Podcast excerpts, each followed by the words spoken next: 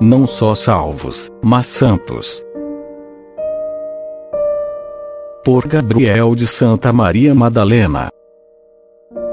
Jesus não se contentou em destruir o pecado e merecer apenas a graça suficiente para nos salvar. Fez muito mais por nós. E ele mesmo quis revelar isso, ao dizer: Eu vim para que tenham vida, e a tenham em abundância.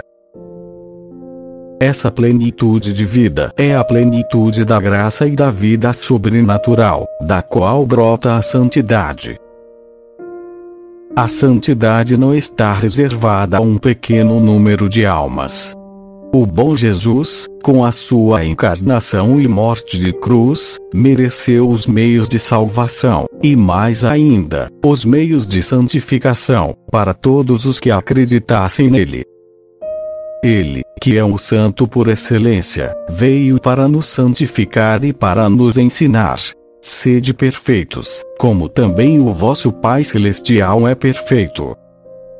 Jesus não propôs este programa de santidade a um grupo escolhido de pessoas, nem o reservou apenas aos seus apóstolos ou aos seus íntimos, mas proclamou-o perante a multidão que o seguia. São Paulo anunciou mesmo aos gentios: Esta é a vontade de Deus, a vossa santificação